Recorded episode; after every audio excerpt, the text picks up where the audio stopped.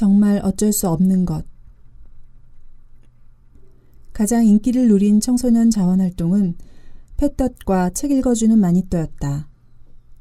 팻덧은 온 식구가 함께하는 자원 활동으로 텔레비전 예능 버라이어티 프로그램 패밀리가 떴다에서 따온 이름이다. 가족이라는 표현을 쓰지 않으려고 국리 끝에 그렇게 이름을 붙였다.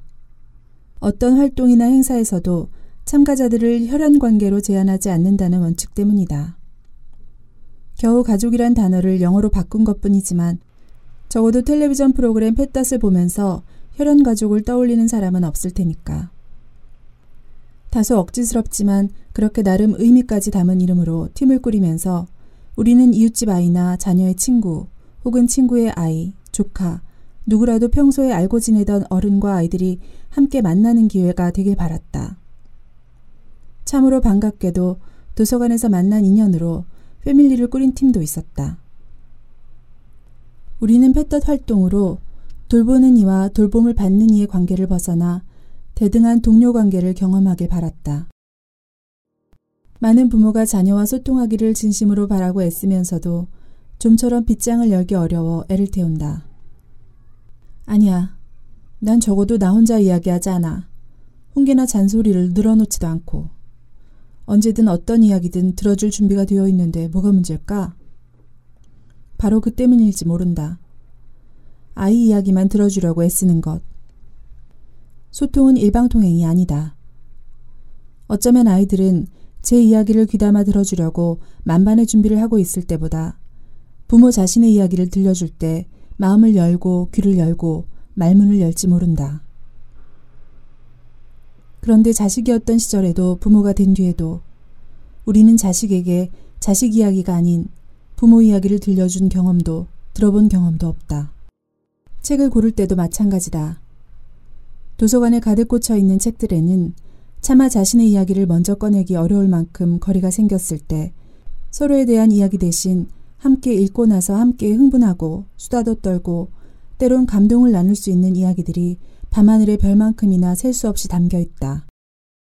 그런데 도서관에서 눈이 빠지도록 책을 고르는 부모들은 아이에게 도움이 될 책을 고르는데 너무 바빠서 자신이 함께 읽을 수 있다는 생각은 좀처럼 하지 않는다. 소통이 시작되기 위해 필요한 최소한의 신뢰와 기대의 수준이 있는 것 같다. 나를 돌보고 책임져 줄 거라는 헌신에 대한 기대나 내 자식은 적어도 나를 실망시키지 않을 것이라는 부담스러운 믿음을 말하는 게 아니다. 상대가 이런 이야기에 관심을 가질 거라는 믿음. 그리고 그의 반응을 듣고 싶다는 기대 말이다. 그런 믿음과 기대를 가지려면 먼저 상대에 대해 알아야 한다. 그런데 아이들이 부모에 대해 알 기회는 좀처럼 주어지지 않는다. 그래서 부모는 책임이 무거우면서도 아이들 편에서 보면 언제나 잔소리꾼 신세고 자녀는 부담이 크면서도 늘 철부지 응석바지 취급을 당한다. 부모에겐 부모 몫이, 자녀에겐 자녀 몫이 있고 그저 그걸 해나가는 게 자연스러운 일일 것이다. 하지만 그 몫이 지나치게 부풀려지면 서로에게서 각자 자신이 필요로 하고 원하는 역할을 찾는 데만 매달리느라 정작 상대의 모습을 그대로 보고 알 기회는 잃어버리고 만다. 같은 공간에 있을 뿐 서로 만나지 못한 채 세월을 보낸다. 생각해보자.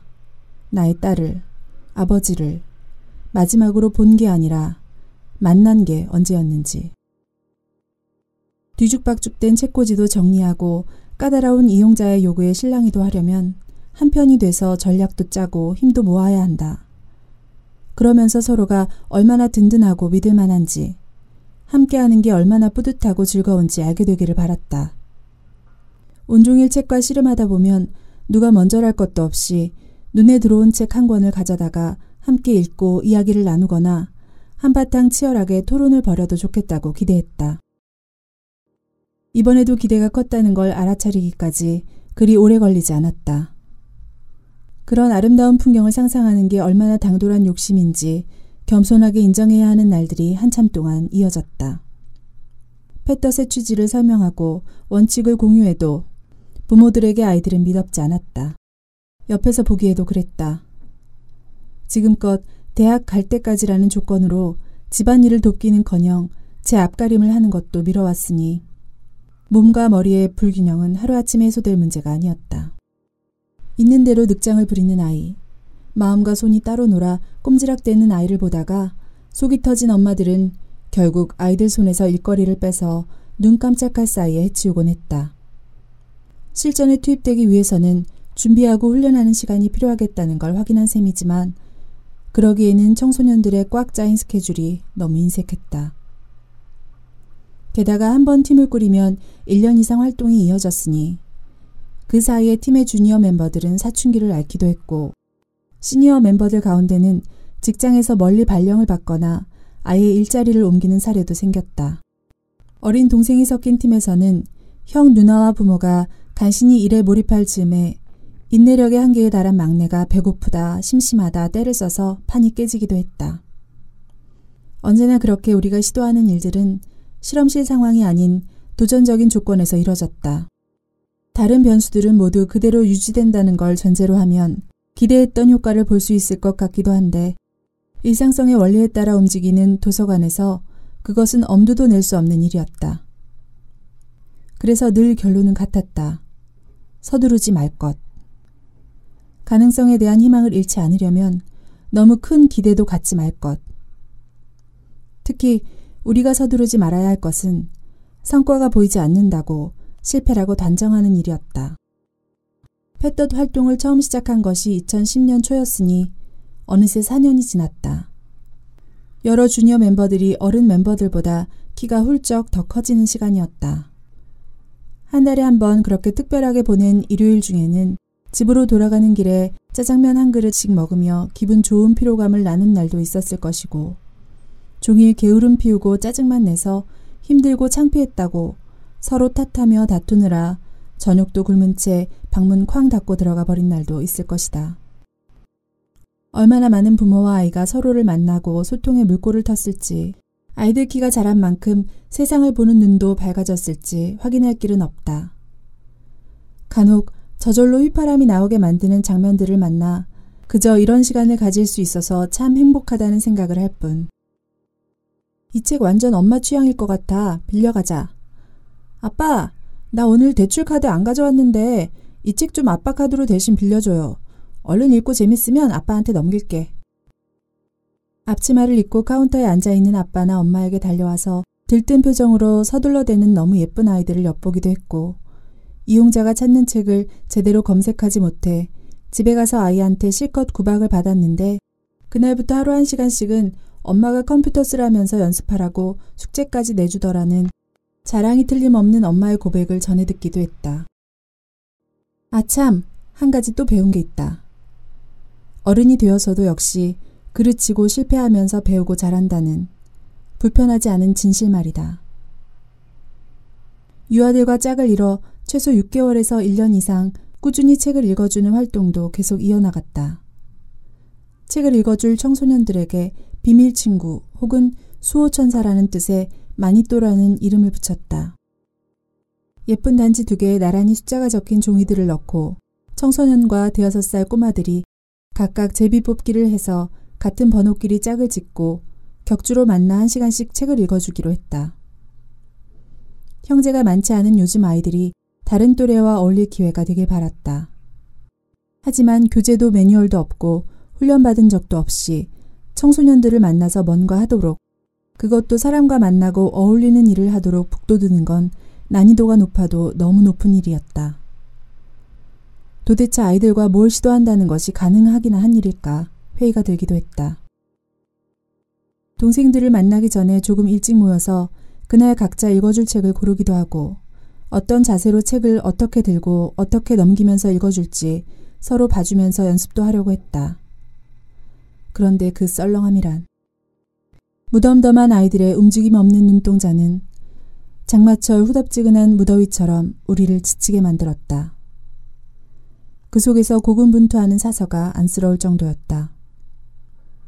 아이들 스케줄에서 도서관은 순위가 저만치 아래에 있다는 걸 잘 알고 있는 터라 한 달에 두 번씩만 모이자고 했지만 그나마 시험 기간이 닥치면 한 번씩 건너뛰었다. 그렇게 인색하게 주어지는 짧은 만남으로 아이들에게 켜켜이 쌓인 무기력증을 벗겨내는 건 육신 같았다. 그만큼 시간이 필요했다. 거의 2년이 다 되어갈 무렵에야 문득 마주치는 아이들 눈빛에서 생기를 발견했다. 짝이 아닌 낯선 동생들에게도 스스럼 없이 그림책을 읽어주는 여유를 보이기도 했다. 책을 읽어주고 나서 회의를 할 때면 조용한 건 여전했지만 틀림없이 공기의 무게가 달라진 게 감지되었다. 그 변화의 기운에 굳이 이름을 붙인다면 따분함에서 진지함으로 찜이 될 것이다. 이런 변화는 보통 천천히 조금씩 일어날 것 같은데 우리가 경험한 건 대체로 어느 날 갑자기였다. 실제로 변화가 일어나는 순간이 있는 것인지 그저 시간을 두고 일어난 변화를 우리가 그 순간에 체감한 것 뿐인지는 모르겠다. 어느 쪽이 사실이든 분명한 건 늘 그렇게 시간의 힘에 기대만 하다는 것이었다. 그래서 자꾸만 일상성의 가치를 되뇌게 된다. 상호작용도 마찬가지다. 도서관의 모든 것은 자발성의 원리로 움직이지만 자발성을 일방적으로 자극하려고 들면 또 한쪽으로 기울어지기 마련이다. 그래서 서로에게 동기유발을 일으키는 상호관계가 중요하다. 사서와 이용자 사이에 이용자와 이용자 사이에 이뤄지는 역동의 힘을 아깝게 잃어버리지 않아야 한다. 아마 우리가 만난 청소년들의 표정을 변화시킨 가장 큰 힘은 형, 언니 불러대며 졸졸 따라다닌 꼬맹이들이었을 것이다. 조금씩 활동이 자리를 잡으면서 기대 이상의 수확도 얻었다. 청소년들이 그림책을 보게 되었다는 사실. 청소년들에게 그림책을 건네면 다 컸는데 애 취급이냐고 타박을 받기 십상이다. 그림책이 유아용이 아니라는 걸 구구하게 설명해도 크게 효과는 없다. 그런데 어린 동생들에게 읽어주려니 저절로 읽을 수밖에. 게다가 봉사활동 시간을 채우는 것이니 공부에 방해될까 걱정하는 부모들 눈치도 보지 않고 당당하게 그림책을 볼 기회가 생긴 것이다. 자원활동이 봉사가 아니라 활동이 되는 반가운 수학이었다. 하하하, 지금 네 모습 엄마가 보시면 당장 동생 낳아주신다고 하겠다. 유난히 키가 큰 16살 남자아이가 구부정하게 아이를 업고 선 채 한 손으로 그림책을 들고 등에 업힌 아이에게 읽어주고 있었다. 다른 손으로는 자꾸 흘러내리는 아이를 연신 치켜 올리느라 진땀을 뺀다. 청소년 자원활동이라는 슈퍼 울트라 고난이도 프로그램을 이어갈 이유가 이 짧은 순간에 모두 담겨 있다. 아이들이 자라 어른이 된 어느 날 문득 이 장면이 떠오르지 않을까?